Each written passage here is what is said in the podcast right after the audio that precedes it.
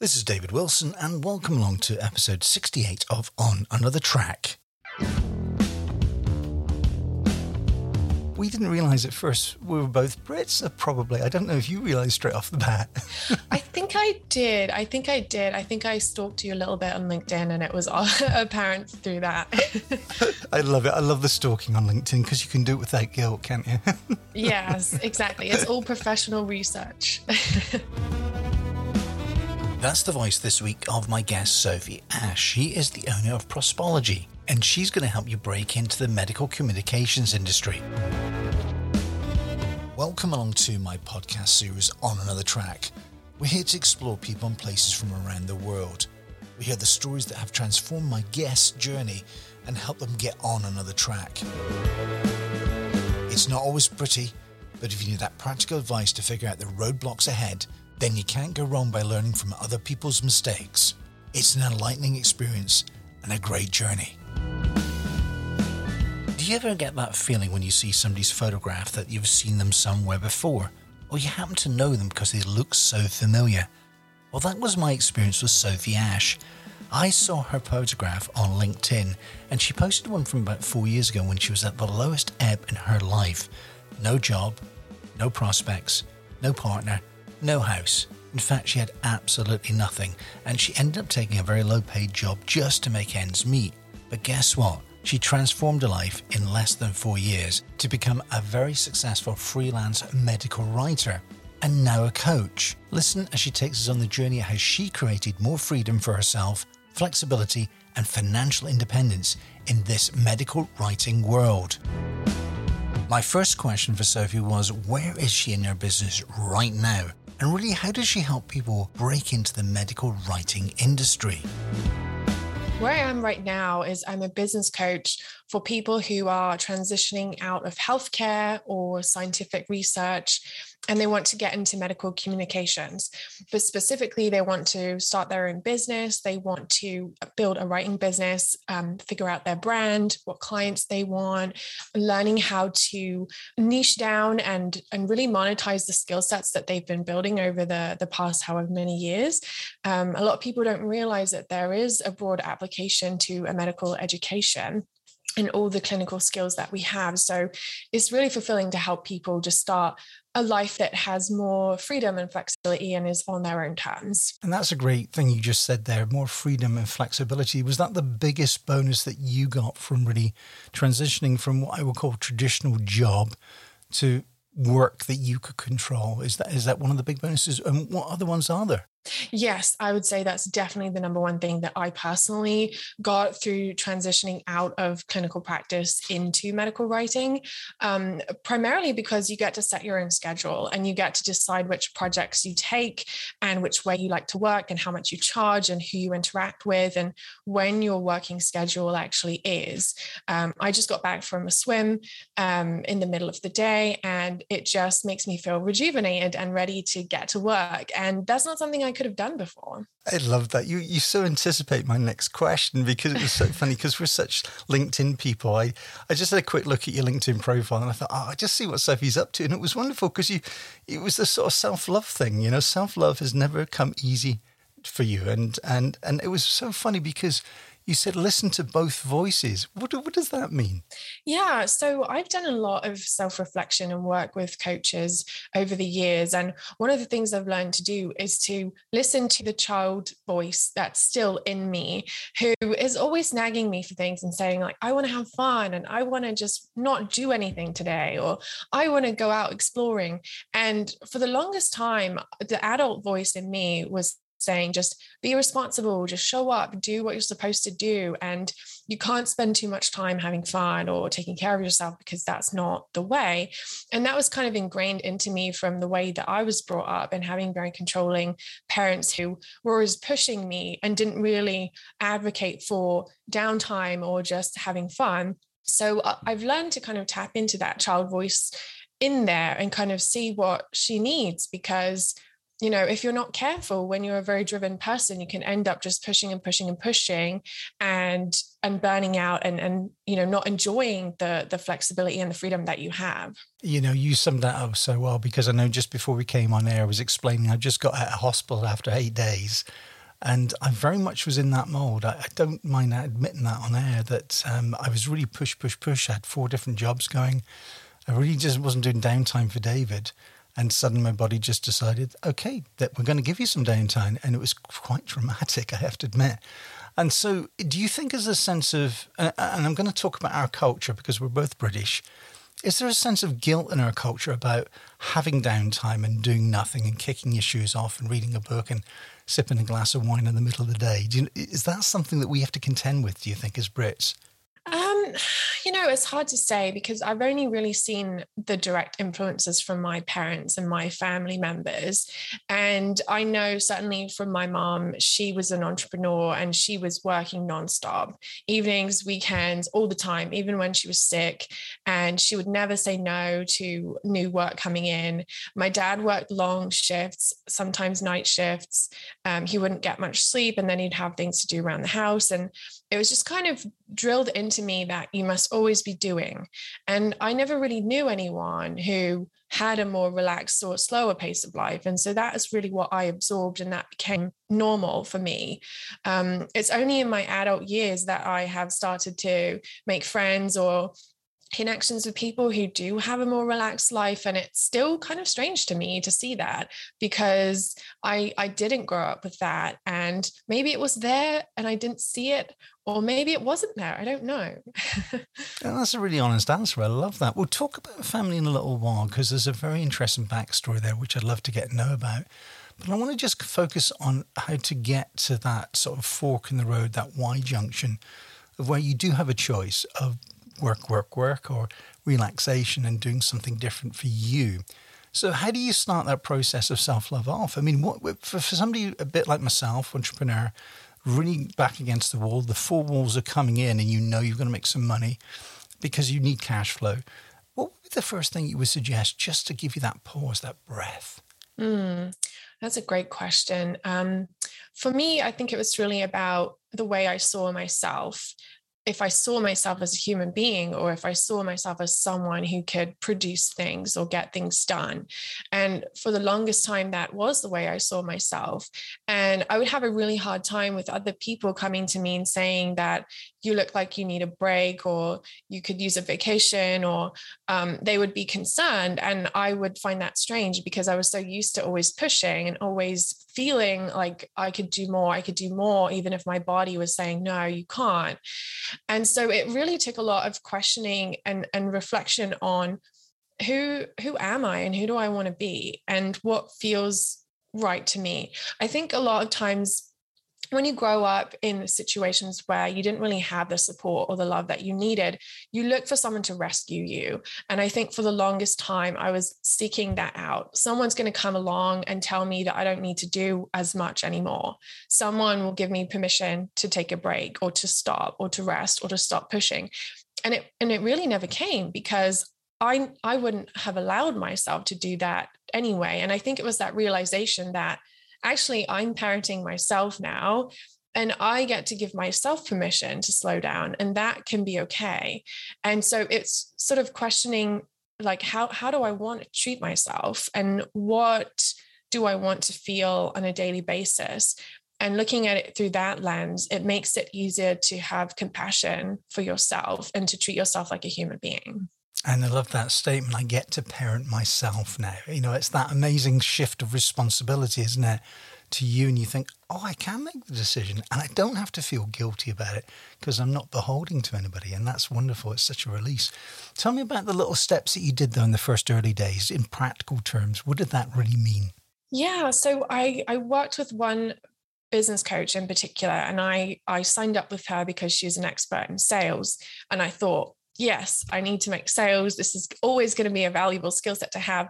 But when I actually started working with her, her process was very different to anyone I'd worked with before. And it was much more about self love and self compassion and accepting all the pieces of ourselves and and letting out all of the pain and the trauma and things that we'd held in for so long and just getting them out there and learning how to be okay with our story and, and what we've been through and how we got to where we are now.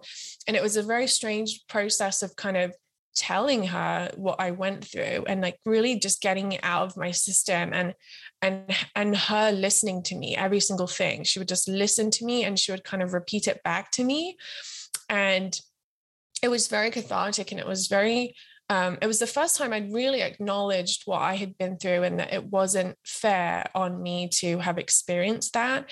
And it was also the first time that anyone had ever listened to everything that I was ashamed of and, and, and worried about expressing and accepting me anyway.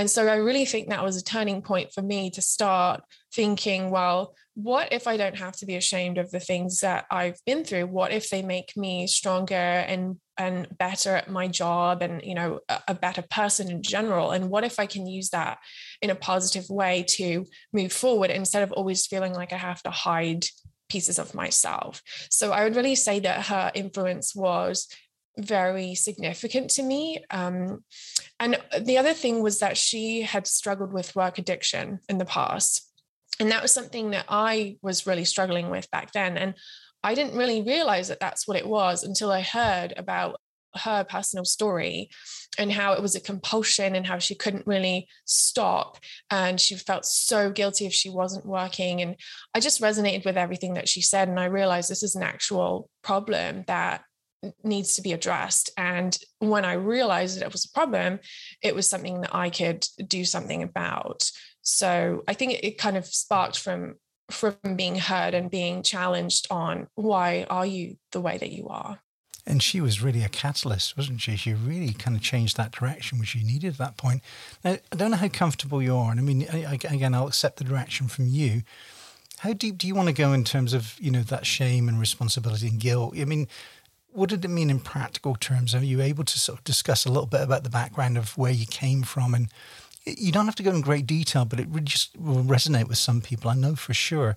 What did that look like, and how, how did that manifest itself, and then eventually come to you as an adult? Yeah, there were a lot of things. Um, I think one of the big things is being afraid to express myself because I grew up in an environment that was very traumatic and very um, physically and emotionally abusive. And if I said anything, I would be targeted. So I learned very quickly to just stay quiet and to keep my head down and not cause any disruption that might lead me to get caught in the crossfires. So, one of the things that I really struggled with as I entered into business and adulthood in general was to express my feelings about things and express my opinions about things because I was so worried that people wouldn't accept me or wouldn't um, accept that I had a different opinion to them and that they would somehow attack me or really bad things would happen. And it was a very irrational fear, but it was based on that kind of environment of walking on eggshells all the time and not knowing is this going to rub someone the wrong way? Are they going to attack me for for what I'm expressing? And so I think that was a, a big one for me. But also in general, like when you hear negative messages about you all the time that you're not good enough or that people don't like you or that you're not going to succeed, um, I heard those a lot. And when you're an adult and you're living your own life and you're not even interacting with those people anymore necessarily you're still telling yourself those things. And i would always be telling myself that i'm not good enough that i should do better that no one will love me no one will accept me. And i i pushed myself really hard because of those things. And um kind of again like learning to see myself as a human who had emotions and it was okay to have emotions has been a real challenge and i think it's still something that i i i'm working on now. I think i'll always be working on it. But really that confidence and self-esteem was extremely low and that has been the biggest thing for me to to work on in myself. Um, okay so let's let's move this forward. So you you managed to get the catalyst that sprung the latch on the trap. You broke free. You managed to get the confidence to express yourself and really tackle some of the kind of bogeymen in the cupboard, if that's the right expression. And you then move to next stage. I always see them as bases around a rounders field or a baseball field, you know. Mm. Um, how did you get to second base in terms of, right, okay, Sophie's managed to grapple with the realities of the situation in her life. What was the next stage to build on? What's the foundation that allowed you to now project you? Hmm. I think for me, um, having some kind of financial independence was a really important next step. I had always been in very codependent relationships um, I had kind of attached myself to men who would provide comfort and financial support and stability and safety. And I didn't feel like I could kind of go out on my own and, and succeed in anything really um, without some kind of a safety net there, um, especially financially. And so um, I had a period of time where I was not in a relationship and we were heading into the COVID pandemic. And suddenly I couldn't interact with people much anymore. Um, I used to be an extreme extrovert and I was constantly meeting people and doing things. And I realized that I was neglecting myself. I wasn't allowing myself to feel or think or have my own opinions on things. And when I started to spend money on the things that I felt I should spend money on, things for me, um, like self care things or business things or just things in my environment that made me feel good, that was a, another a big turning point because suddenly I didn't have to go to anyone for permission. And it was me, it was just I got to make those decisions. And that was not something I had experienced until pretty recently. Um, and so, um, yeah, I think it was just recognizing that I'm responsible for me and I know what's best for me and kind of building that trust with myself to get to a point where I know that I can handle anything that comes my way.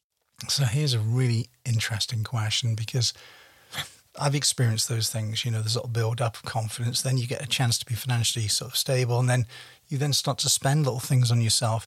Did you enjoy it? Could you enjoy it because you'd been so framed in that original framework? How did you start to enjoy it and enjoy the experience that you could provide for yourself? How did you do that? Hmm.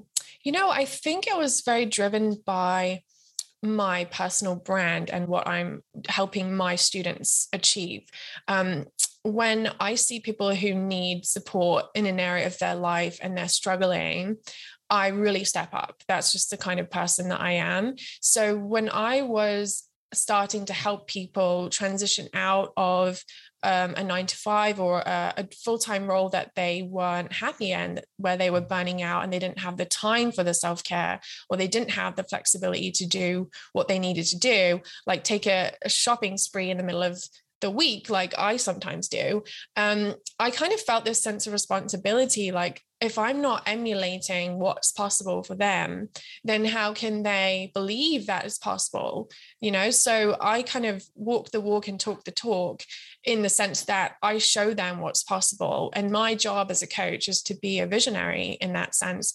And so if I ever catch myself not wanting to treat myself in the same way that I tell people what's possible, I really question that because, you know, I'm a human too and I want all of those things.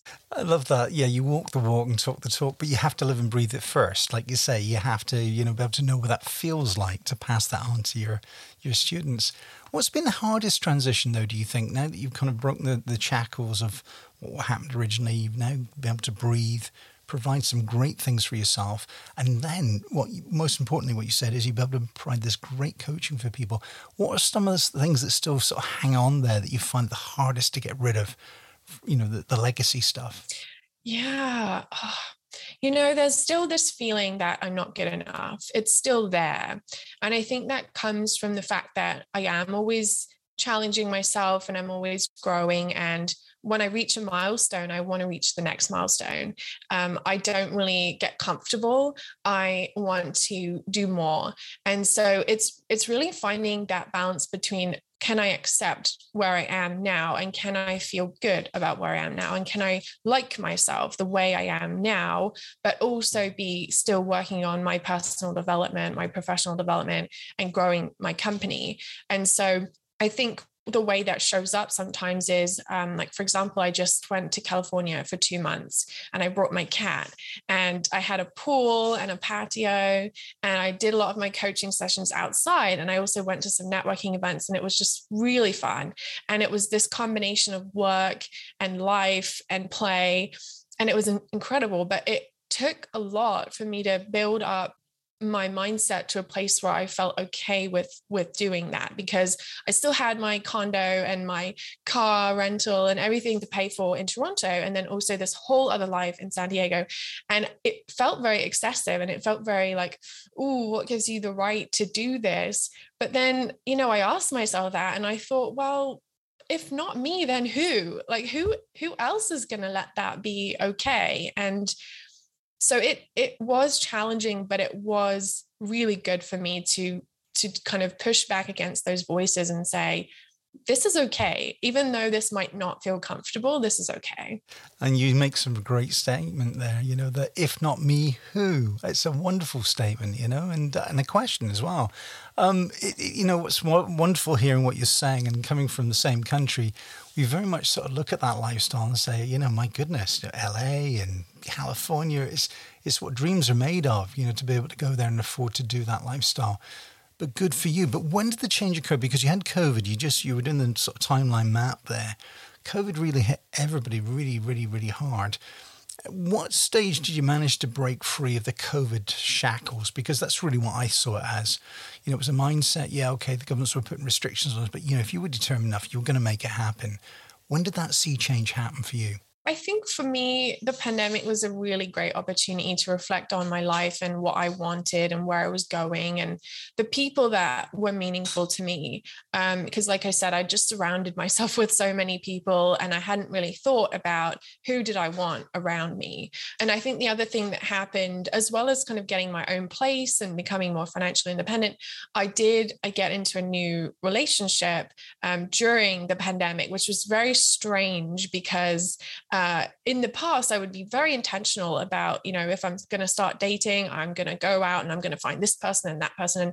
And, I would curate the whole thing and it would be planned and it would be like, this is what I want. And I was not in that headspace at all this time around. I was very much focused on myself. How can I be okay? How can I slow down? How can I give myself what I need? How can I get used to living independently and and you know um, just a new lifestyle that I was building for myself. So when uh, when Brian came along, I was not looking for for that. Um, he was not looking for that, and I think it, it was really nice because it just happened very naturally, and it was like this is an easy kind of extension of the life that I already have, and uh, we lived independently, and we have separate finances. And you know he has his own things that he does. I have my own things that i do. And there wasn't this codependency that I'd always always had in the past. There was very an intentional kind of let's take it day by day and see how it goes. I think that's been really good for me because it's it's made me realize that I can be myself and I can have time for myself and I can do the things that I want to do, but I can also share some of my time with someone who I love, who accepts me for who I am and I can express myself. I can cry. I can, whatever I need to do, have a breakdown, and he'll still be there. And there's no sense of shame around that. There's no sense of like, I must hide that or I must keep a certain part of myself to myself. Um, and I think that has just been really refreshing to kind of allow someone into my life in a very relaxed, kind of enjoyable way without feeling like I have to control everything, like every single detail. It's very liberating, isn't it? Yeah. Very liberating. It's on your terms, which is wonderful. And um, very briefly, I mean, wanted to just, uh, and we did allude to it actually when you were answering the question there, that you, you have a chance to travel the world. You're able to do some, you know, coaching where you, wherever you turn up, as long as you have one of these things that we've got on at the moment, Zoom and computer and what have you type of people do you think are your ideal kind of um, people that you're looking for, you know, that would really benefit from your services? There's a lot of people who are currently working in a hospital hospital or a clinical setting or in a lab where there's fixed hours, um, they work really, really hard. They don't really have control over what their salary is or when they work or when they have time off. Um, there's very limited growth potential there.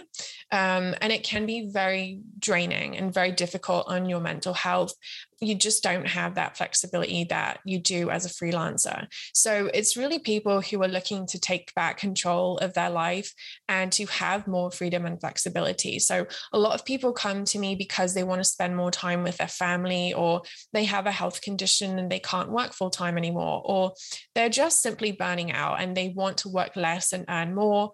Um, and they've always had a passion for communications, but they didn't know that they could monetize that skill. And so you know, you don't necessarily have to have had a business before. In fact, most people have not.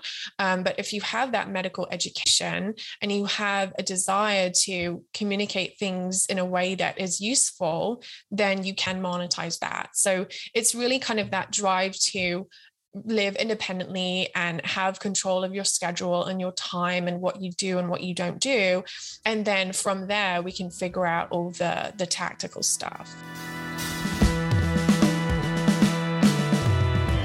You're halfway through listening to On Another Track with me, David Wilson. It's been amazing talking to Sophie Ashton about her journey from the UK to Canada. Now, I wanted to ask her a little bit more about family and where she was brought up in the UK. And what were some of her earliest memories of the environment that she lived in? Oh, man. um, I grew up in a very small town by the sea. And it was one of those places where there was just one of everything. There's like one hairdressers, one library, one bank. And you really just, everybody knew each other. Um, there were just a few schools, none of them were particularly good. Um, and yeah, it was just a very simple life. Um, can I put a name to? Sorry to interrupt you. Can I put a name to the place? Yes, it's called Lowestoft. Oh yeah, no stuff. Wow, yeah, absolutely. Yeah, it's uh, yeah. It's not the hub of the Western world for sure, but uh, know, it's it's a place to live for sure. Yeah, and I I remember really feeling like I wanted more than that. Um, like I really wanted to do big things, even though I didn't know what those things would be yet, and I felt very smothered and very much placed in a in a safe little cushioned box that I had to stay in. Um, my parents had very high expectations of me. Um, they had waited a long time to have children. They had a lot of problems with um, fertility and um, my mom had many rounds of IVF to be able to have me. And back then, that was not very common. She was actually in the news when um, she got pregnant because it was such a huge yeah, yeah. I was going to say that, that, it usually was in the news, isn't it? In the sort of eighties and nineties, you know, they they said, "Oh, this lady's managed to get pregnant after sort of years of nothing," you know. Yeah. Yeah. So, were you the first of many siblings, if you don't mind me asking? I was the first of three. Um, I later discovered that I had another sibling because my dad wasn't actually my dad and I was actually conceived with a sperm donor. So that came up in the last six years. Uh, crazy story. Um, but I think that kind of really speaks to the experience that I had growing up because I didn't feel like I belonged in my family. And I don't know why I felt that way, but I just felt like I was that wasn't my family. It was a very strange feeling and I could not put my finger on it. But then when I was 25 and I discovered I have this other sibling and this is not my biological dad, like everything made sense. And so I think the the feeling of not being accepted or not being who I should be was very justified. I mean, it's incredible, isn't it? There's so much happening at this point now. So let's back the bus up. I want to talk about that in a second, okay? Let's put a name to mum and dad if you don't mind. Yes. So my mom's called Jackie and my dad is called Paul. And where were they originally from? Were they from the Lowestoft area originally, or did they go back different locations in the past? No, they were from the north of the country, um, around the Middlesbrough, Yorkshire area. And they moved down to Suffolk before I was born um, with my dad's work.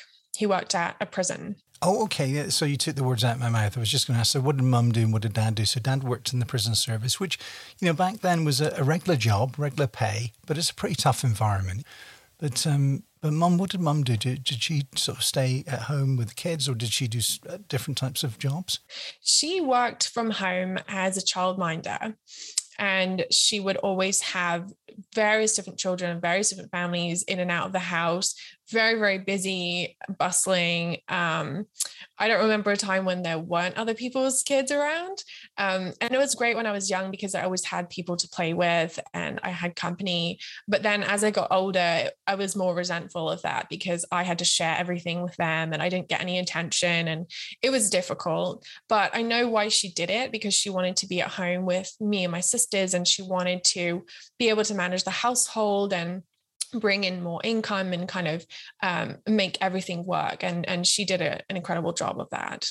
And to be fair to listeners all around the world, it was a very traditional setup in the UK. There were childminders everywhere. They did it very much part time. And you know, you went off to work and you basically handed your kids over, and you, there was not the regulations that we had probably now.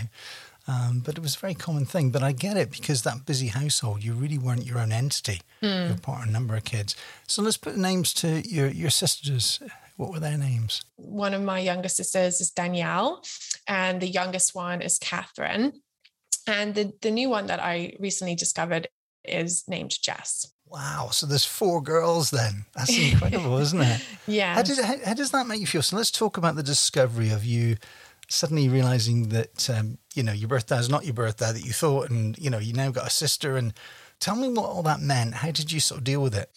Um, it was funny because I wasn't surprised in a lot of ways. Like I mentioned, I, I always knew something was off. And I also knew that if I had confronted my parents about it, they wouldn't have admitted to anything. Um, even when I discovered my sister Jess, um, I called my mom and I asked her, like, what what does this mean? Like, did did dad have an affair? Did he have another wife before you? Does he even know this other child exists? Because I assumed that it was my dad's daughter. And she said, no, none of that's true. None of this makes any sense to me. I don't, I don't know.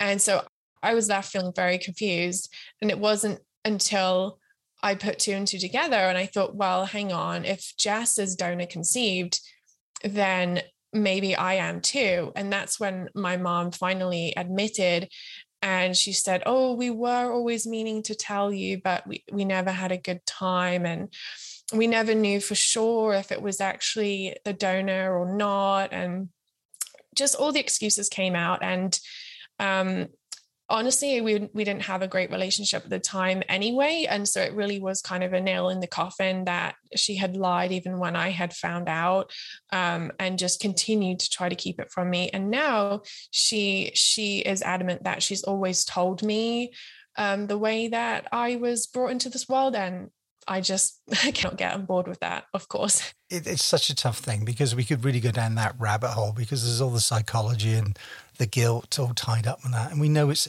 you know, we know it's difficult for parents, you know, especially from conservative British backgrounds. You know, they don't discuss sex. They don't discuss the, you know, where you came from really, just as, as assumed, you know. So I do get it from her, and I'm not making excuses, but like you say, you're old enough, you discovered yourself, Mum, why don't you just put the cards on the table? You know, it'd just be nice and let's get this out the way. Mm-hmm. You know, but it's tough. It's tough because you're dealing with so much baggage, so much baggage. Yeah, but I do think that I, I've seen it as a very positive thing because getting to know Jess has been incredible. Um, she and I are very similar. It's very creepy because we had completely different upbringings, different parents, um, but we're the same age. Um, and it's oh, almost oh, wow. like we're twins in a way because our moms were both pregnant at the same time. But it's kind of like one of those science experiments where it's like nature versus, versus nurture because we have so much in common. Like she's a writer as well. And uh, we almost went to the same university and she studies psychology, which I thought about doing as well. And she's like an editor of a, a magazine now, and she's actually in the healthcare sector. it's very, very strange how similar we are. Isn't it incredible biology, isn't it? You know, and uh, you can be the different sides of the world, and suddenly it's like my brother. You know, my, my brother's only three years younger than me, but of course we could visit each other every five years, and I go into his house and he has three or four of the things that I have. Like we've never even talked about it. You have a choice of thousands of different products in the world. We have exactly the same things, and I mm. think that that's creepy. You know, you mm. can't explain it, can you? It's something in the DNA. No, and I think it really gave me permission to be more accepting of who I am because it was kind of like there's someone else a little bit like me, you know? And so maybe it's okay that I am like this because she's accepted and she's got a good life and um, you know, a stable relationship and and you know, she's very independent. And so I think it just kind of made me realize that it's okay to to be who I am and that no wonder it didn't make sense that I felt different when I was growing up because I was different and there was that piece of me that was missing and something that I will never probably know. It's so wonderful to hear your story though. I think there's the, you know, like you say, difficult relationship with mum. You never know what time might do on that. And, you know, as the wounds heal, hopefully something happens and you can communicate. Is dad still around at all? Do you still communicate with dad? Yes, occasionally. Um, it's kind of one of those things where every once in a while he says, Hope you're doing well, um, you know. And uh, sometimes I write letters to to my mom. Um, but you know, I've just kind of reached that stage in my life where I I'm very intentional about who I have around me. And if someone makes me feel good about myself or like I can be myself, then I will interact with them. Mm. And if someone makes me feel shame or, you know, any any kind of negativity that keeps coming up, that's a strong sign to me that this person should not be in my life. And so um, trusting that I know what's best for myself has been really tough. Um, and there's still a lot of guilt associated with that um, because you love them because they're your family and you want them to be happy. But I think it's that kind of that reparenting kind of approach that keeps me away because I'm so much healthier. I'm so much happier. I'm doing so so well compared to how I was when I when I saw them when I spoke to them a lot. And and I do notice a big setback if I see them in my health, in my well-being, and in in every aspect of my life. So you can't deny that that's the case. Ah, great words, really great words. Okay, so let's move the bus forward. You suddenly sort of decided at some stage in life, I don't know if it was in your kind of 14 to 16 year old time when you do your O levels or GCSEs as they call them now. Probably changed the name of that now. And you went on to possibly do A levels and go to university. Was that the route that you took, or was it a different route? Yep, I did A levels, um, and then I went to the University of Surrey to study nutrition and dietetics. I wanted to be a dietitian, and it was a government funded program, so it made it easier for me to afford to to get through all the tuition. There was a lot of clinical practice involved in that. I went to four different hospitals throughout the UK to try out all the different aspects of dietetics. It was very difficult, it was very challenging, but I, I really enjoyed um, just yeah, getting away from my family and just starting to build a life for myself. Well, that's the most important thing. That's when you start to grow, isn't it? And then start to see the horizons and see things that are coming up. So, at what stage did you decide that um, I'm going to be a traveller? Because the, the Brits are travellers. We go around the world, you know, Australia, New Zealand, Commonwealth countries, you name it. What was the kind of formulation of your ideas of where you wanted to go, or what got you motivated to travel first? And then how did you decide on Canada? Yeah, so that actually was not my dream. Um, that was my boyfriend's dream at the time. His name's Sam. Uh, we met at university. He was a software engineer. We actually lived in the same flat. Um, our rooms were next door to each other. So it was very convenient. And I think that was the only reason why it worked in the beginning because I was studying so hard and uh, yeah, we we stayed together for a really long time. Um, and I think it was years after we finished university, I said to him, "Oh, didn't you have the opportunity to to do a work placement in the the United States uh, at Surrey?" And he said, "Yeah." And I said, "Why didn't you do that?" And he said, "Well, because of you. I wanted to stay here with you." And I was like, you didn't even talk to me about it. You just made that decision and you just let it go for me. And I think in that moment, I just decided that we have to make this happen. Like, you, you never got to go. And I never would have, I don't know how, how I would have responded to him asking me about it, but I just, I it, just became a dream for both of us at that point. So the original plan was to move to San Francisco in the United States, um, Silicon Valley. He wanted to work for Apple, and that was the big the big dream. So I took it upon myself to try to make that happen. We saved up and um, went to visit for uh, I think it was ten days or so. Um, explored all the different areas, uh, went to Apple, went to Google, like just tried to kind of scope it out. And we loved it. But when I was looking into the visa requirements, I realized that I wouldn't be able to run a business from there. Um, I would have to be sponsored through through SAM. Um, I was considered an un- unskilled worker uh, if I wanted to be self-employed. So I said, I just I can't I can't do that and then the company he was working for at the time was opening an office in Toronto, Canada. And I said, well, why don't we why don't we go there? Um, you know, I think that they would facilitate the process. And then maybe once we're Canadian citizens, that will help us become US citizens. So that was the original uh, story behind that. And then we arrived in Toronto and we fell in love with it. Incredible, isn't it? And like I say, there's such similarities to the old country, isn't there, in many ways? Many traditions, but you know, it's that bridge of the language, but the rest of it is just North America. It's a discovery, isn't it? It really is. Yeah. What was your first impression when you, you did come here? What was the biggest differences that you noticed in Canada? Oh, just just how big and shiny everything was and how smart and diverse the the population was there's so much going on. There's so many people you can meet and things you can get involved in. It's a city, it's a big city. And although I lived in Southampton in the UK for a few years, this was just, I was really starstruck. Um, and I felt like there were people who would accept me the way that I am. And I made friends very quickly so i think it was it was really that and then of course the seasonal differences because we actually have all four seasons here very very distinct and i loved that because i really felt like i could make the most of every single day of every single season and different activities different things you can do um, but yeah, I, I love it. And did you try and get a job in the, area that you were trained in in the UK, or did you just start a clean sheet and go something completely different? I was very naive when I rocked up in Canada. I thought that I could just do what I wanted, and I wasn't really prepared for how challenging it would be.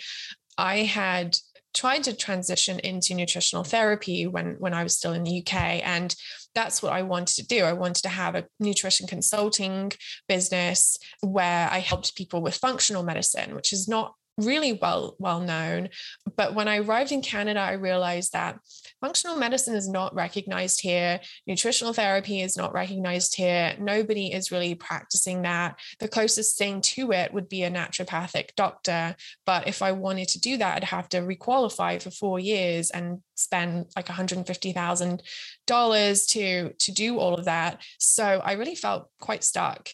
And so I tried to do some nutrition consulting um, but eh, like the market just wasn't there for it and i didn't know what i was doing it was my first time having a business i didn't study business i just had a lot of passion and enthusiasm and i thought that was enough it wasn't um, and so it took me a few years to to figure out that medical communications was an option for me and that i didn't need to requalify in order to do that but leading up to that, I did work as a nanny and a housekeeper for um, a year because I just needed to make money, um, and that was that was a challenging time. It, it, can be, and it's funny. It's the same in my business. I've got a small business, and obviously I do the broadcasting. Uh, I decided, yeah, I need cash flow. I mean, I need some way of just keeping gas in the car, you know, and thought, you know, I'm going to be become a yellow bus driver, a yellow school bus driver. So that's what I started to do. And I have to say, it got me out the house. It got mm. me hmm. seeing people. And it was a real privilege, and it still is a real privilege for me to be able to transport our future around the countryside, you know. And so for mm. me, hmm. that's worked out okay. But I do understand where you are. You know, you just had to have a stopgap just to get a breather. And so, how did you spring from that then? What What was the opportunity that you got that allowed you to move? Yeah, that was that's a good question. So really I felt like it was a rock bottom time for me when I was working as a nanny because Sam and I had separated, but we'd only been in Canada for a year. We didn't really know many people, didn't have family here, didn't have any savings. He was the breadwinner and I had never been uh, self-employed. I'd never really had a full-time job even so i had to start from nothing it was terrifying um, and that was the easiest thing for me to just secure full time work because I had done a lot of childcare, um, helping out my mom over the years. Um, and I'd done that throughout university as well, um, working as a nanny. So I just took that opportunity. Um, what really helped me get out of that was a relationship that I got into at the time with a guy called James. And um, he lived with his mom and his grandparents outside of the city. He had a very chill life. Like he worked as a background actor, he hardly had to do any hours. He just had a very relaxed life. And I had never really met anyone like that before who had complete freedom and control of everything he did and just didn't feel the need to really push himself or get a career or anything like that. And so things were going pretty well and i just said to him like i'm so miserable like i really want to start my own thing but i can't i can't get out because i have to pay my rent and i'm just stuck here. And he said well you can just move in with us for a while. And i just took that and ran with it because you know he believed in me and he he was like i know you're going to figure it out.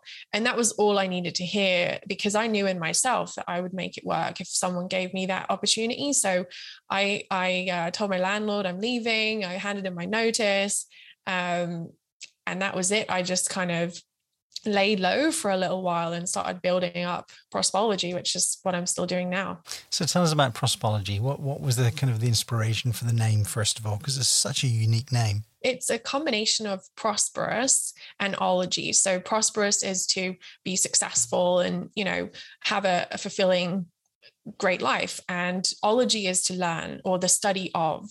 So originally i was doing kind of more general careers coaching and i just wanted to convey that this is a way to learn how to live a better life. Um, so yeah it started off as just i want to help people get out of these awful situations that they can find themselves in with employment and figure out who they really are and what really they're passionate about and what they love and how to monetize that and uh, and then decided to specialize in uh, in medical communications i was actually starting out as a medical writer at the same time as i started out as a coach so it was just a, a, kind of throw yourself in and see what happens situation because I had nothing to lose, like literally nothing. I, had to make it work. And uh, no, that's really interesting. You had nothing to lose. Your back is against the wall. You have no options. So just grit, just hard work, I suppose, isn't it? What What was your your break though? There's usually something that just gives you that break. What was it? I was applying to a couple of full time positions in advertising, and I managed to land um, a, a, couple of interviews with a big ad agency in Toronto, and they wanted to bring me on as a full time copywriter, like a senior copywriter. And I was really good at kind of pulling together all my past experiences and conveying that this was exactly right for me, that I would be an asset to them. Um, I had done a little bit of writing before. Um, I had a blog for a little while. And so I was like, I can do this. So they wanted to bring me on full time, but I knew that I didn't want to work full time. So so what I did was I just went in there for a few weeks as a freelancer, networked like crazy, learned as much as I could, got everybody's emails, and then got out. and I really used that brand as um, a springboard to start getting more freelance uh, projects because nobody knew me and I didn't have a reputation at all in the field, let alone in Canada. But when I could say that I worked at Klick Health, people would take me seriously because the acceptance rate for that company is is very low. So what's that transformed you know your business into now? Is it one of very broad based? You know, you've got your writing side of things, you can blog, you can do, even do these video interactions, you know, the podcasts and what have you. Uh, what, what, does that look like? What does the layer of the cake look like now? That the of services that you can offer people? Predominantly i offer one-on-one coaching um, options and that will give people access to various different trainings depending on what they need. So we cover branding and niching and building a website producing writing samples for your portfolio all the various different techniques of medical writing compensation, negotiation, pitching, sales, all the aspects involved in setting yourself up as a freelancer and running a business. We also have a community where people can ask questions about anything. And I have myself and a whole team of people who can answer those questions. So I'll still have some one on one time with people there are some premium options where it's basically like unlimited sessions with me. Obviously, there's very limited availability for that, but most people they'll have like a check-in uh, session with me about once a month. They'll have access to all these trainings. We'll do workshops. Sometimes we'll do events, but it's um, it's very much geared towards what people need, and we're constantly developing new trainings all the time. One of my favorite things to do is to interview people in the field about things that they're an expert on experienced freelancers, people who have been able to um, achieve a lot of success in a certain field, people who talk about networking, people who talk about sales and mindset and confidence and entrepreneurship.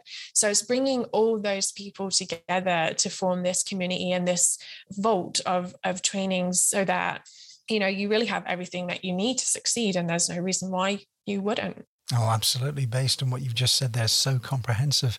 Okay, so if somebody wanted to get a hold of you, Sophie, what's the best way of reaching out to you? Yes, so I'm on LinkedIn a lot, Sophie Ash, ASH.